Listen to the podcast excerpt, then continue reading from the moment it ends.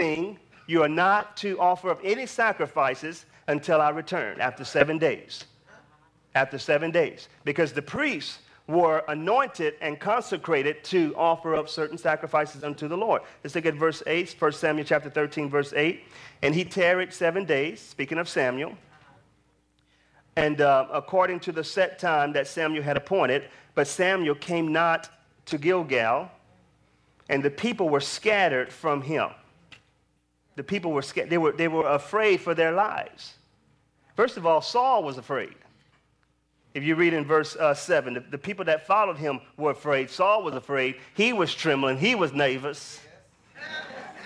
Like my teacher used to say, You're making me nervous.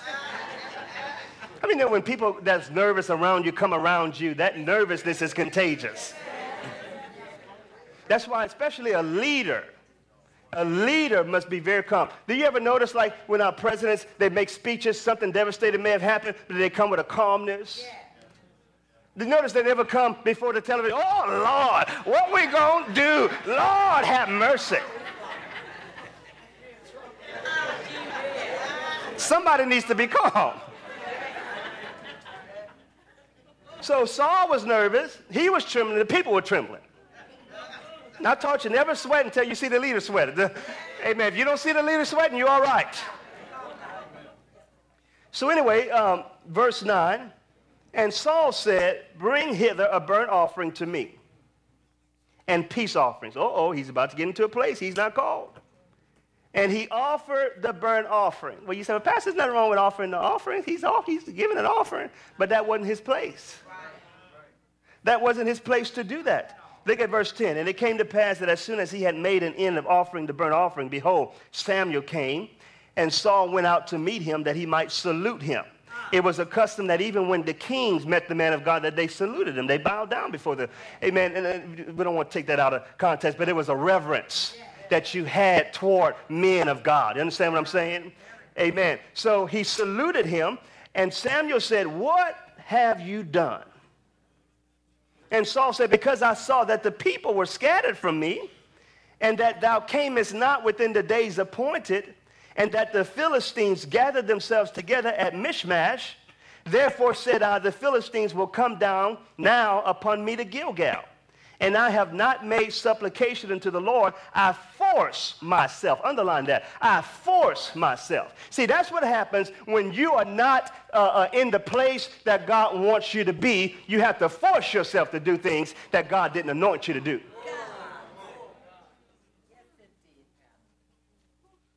You got a lot of people that's forcing themselves to try to occupy a place that they have not been called. Come on, I'm trying to help us. Because we got to bring order to the body of Christ. So Saul forced himself, amen. And the Bible says he offered a, a, an offering. Uh, he offered a burnt offering, verse 13. He, he thought Samuel was about to say, give me, give me some, give me some dab, my boy you got that off and psh, you don't know that one, amen. That's not how Saul, Saul said, wait a minute, what have you, you, look at verse 13. Samuel said to Saul, thou hast done foolishly. Thou hast not kept the commandment. You didn't follow the manual, in other words. You have not kept the commandment of the Lord thy God, which he commanded thee. For now, would the Lord have established thy kingdom upon Israel forever, but now thy kingdom shall not continue. The Lord had sought him a man after his heart, and the Lord had commanded him to be captain over his people because thou hast not kept that which the Lord commanded thee. You didn't follow the manual for your life and for your ministry. Therefore, what you're doing is going to have to be taken away from you and given to another man. Now that's serious business. Just because he did not, uh, he did not function in the place that he was called to function. See, the anointing, glory to God, the anointing is in your place. That's where your anointing is. And the anointing is the burden removing, yoke destroying power of God to flow in your assignment. You got to know how to flow in your assignment. Touch somebody say, get your flow on. See, when I'm in my place, you can't stop me from flowing in my anointing. When I'm in my place. When I'm in my assignment, there's a flow of the Holy Ghost that begins to manifest in your life. And you see, when you're in your place, everybody is blessed because you're in your place. But when you're out of your place, everybody else is in a mess because you're out of your place. Come on, somebody. Is this some good teaching tonight? Tell your neighbor, find your place, fill your space, run your race. So many of God's people doing things you're not called to do. You're not anointed to do that. Mm. so, if you don't find your place, guess what? You will be replaced. You will be replaced because you're not content with your with God's will for you. But I want something else. I want something else. It got to be more than this. No. Do you? On, somebody. God called you. For you to not want to accept God's will for your life is a slap in the face of God. Because you're saying to your creator, you don't know what you're, talking, what you're doing. You don't know what you're talking about. I'm supposed to be, I'm supposed to be preaching. I'm supposed to be singing. I'm supposed to be doing this. I'm supposed to be doing that. No, no, no. You're supposed to do what you are equipped to do, what you are called to do, what you are anointed to do, because you can only flow in that place. Or else you would try to force yourself. You would try to force something to happen that God did not call to happen or purpose to happen Find your place, fill your space, run your race. How many of you want to be anointed? Let me see your hands. The anointing is not limited to the pastor. The anointing is for you to occupy your place. Saul was not anointed to occupy the priest's office. He was anointed to be the king. Now, there was a man that was anointed with a multifaceted anointing, and his name was David. David was not only king, but he was a prophet and priest. David had a multi dimensional anointing. And through the kingly anointing, he began to demonstrate that of a warrior. He could fight as a king. He could declare and decree things as a king. But as a priest, he had the anointing to worship.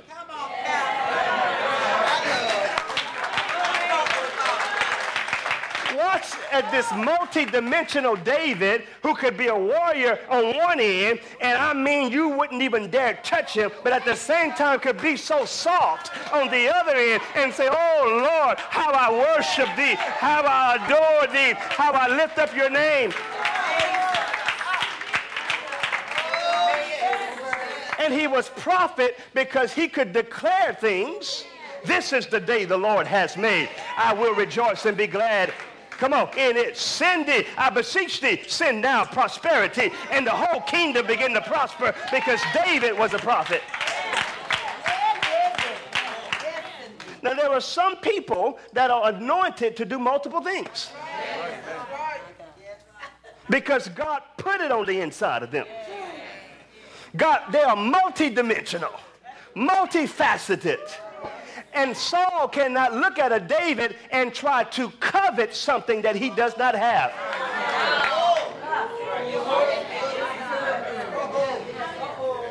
So my second point, number one, I know my God. Number two, I know my purpose. I know my purpose. Go to Matthew 25. Matthew chapter 25. Welcome to Bible study. I have to teach you this. Matthew 25. Let me, let me just give you some more scriptures to, to back up because a lot of times here's, there's a, there's a, there's a, a, a, a misorder here. There's a misconception, if you will.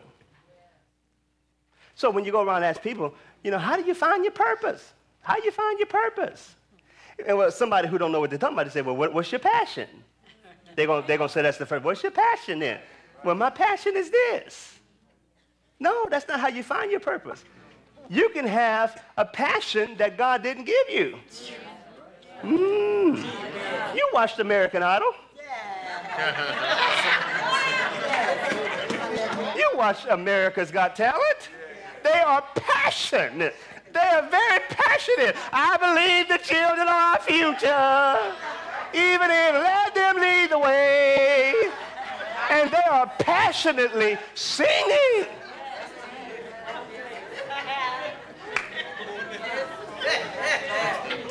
So life coach, life teachers, passion is not number one. Let's look at Matthew 25. I'm going to show you this. Matthew 25. Somebody say, find your place. Find your place. Fill your space. Fill your space. Run, your race. Run your race. So look at Matthew 25, verse 14. For the kingdom of heaven is a man traveling into a far country who called his own servants, delivered unto them his goods. And unto one he gave five talents, to another two, to another one to every man according to his what? According to his what? Several. Ability. He didn't give them the talents according to their passion. He gave them the, uh, the talents according to their abilities and straightway took his journey. Then he that had received the five talents, multidimensional, went and traded with the same and made them other five talents. He was productive with what God gave him. And likewise, he that had received two, he also gained other two. But he that had received one went and digged in the earth and hid his Lord's money. Now, of course, this is an investment passage, but I'm going to use it tonight to talk about your abilities.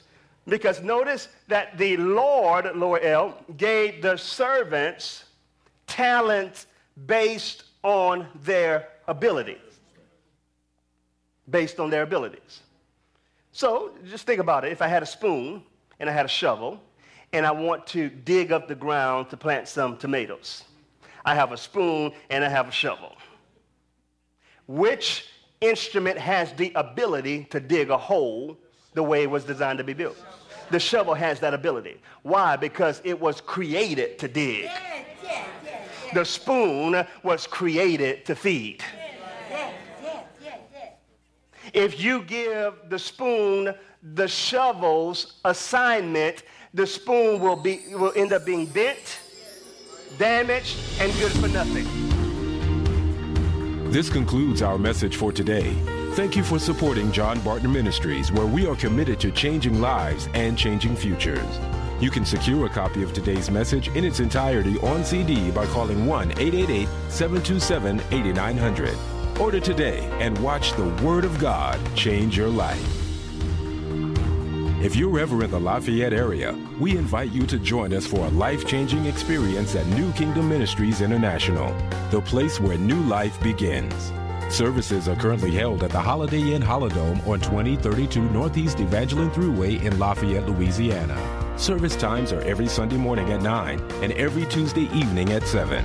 For more information on upcoming events, to sow a financial seed, or if you would like to partner with Dr. John Barton, call us today at 1 888 727 8900 or visit our website at johnbartonministries.org.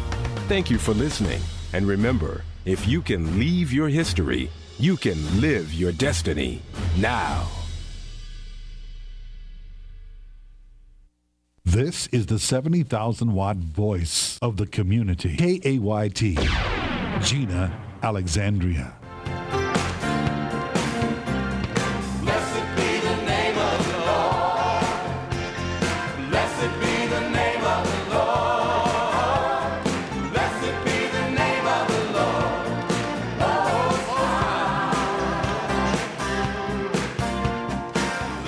This is the Miracle Revival Hour broadcast. I'm your host, Pastor David Paul. from Fairfield, Connecticut, in the USA. Glad you're with me on this Tuesday, the second day of October. It's not a coincidence we've connected. This is divine appointment. Stay tuned. In a moment, I'll take you into one of our exciting services already in progress. And on this program, we continue highlights of a message we started yesterday. I'm preaching